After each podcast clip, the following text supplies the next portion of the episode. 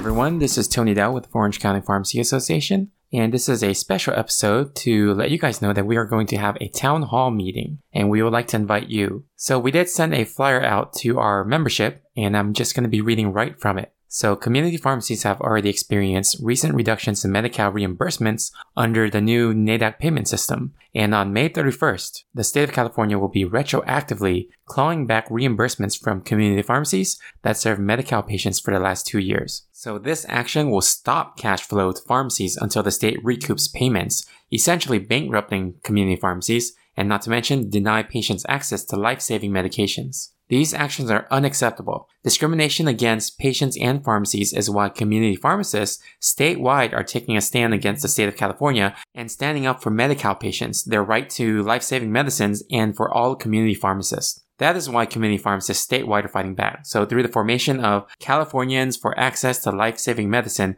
Community Pharmacy Advocacy Group, the pharmacists statewide will challenge the state's adverse actions impacting patients and pharmacy owners. And in addition, the coalition is taking on pharmacy benefit managers who continue to negatively impact an independent community pharmacy owner's viability. It seems as if each year they develop creative new ways to financially penalize taking care of your patients, whether it be DIR fees, GER, or insultingly low professional service dispensing fees. There seems to be no end of what PBMs will do to threaten the independent community pharmacy. So on June 6, 2019, Dr. Ken Tai, the president-elect of CPHA, and John Roth, CEO of CPHA, will be speaking to members of local associations on how pharmacies can join Californians for Access to Life-Saving Medicine. To learn more about them in, in the interim, uh, you can visit cpha.com slash arcsfairness. So on June 6th, we're going to have this held at Chapman University on the Rinker Health Science Campus, room 212 on 9501 Jeronimo Road, Irvine, California,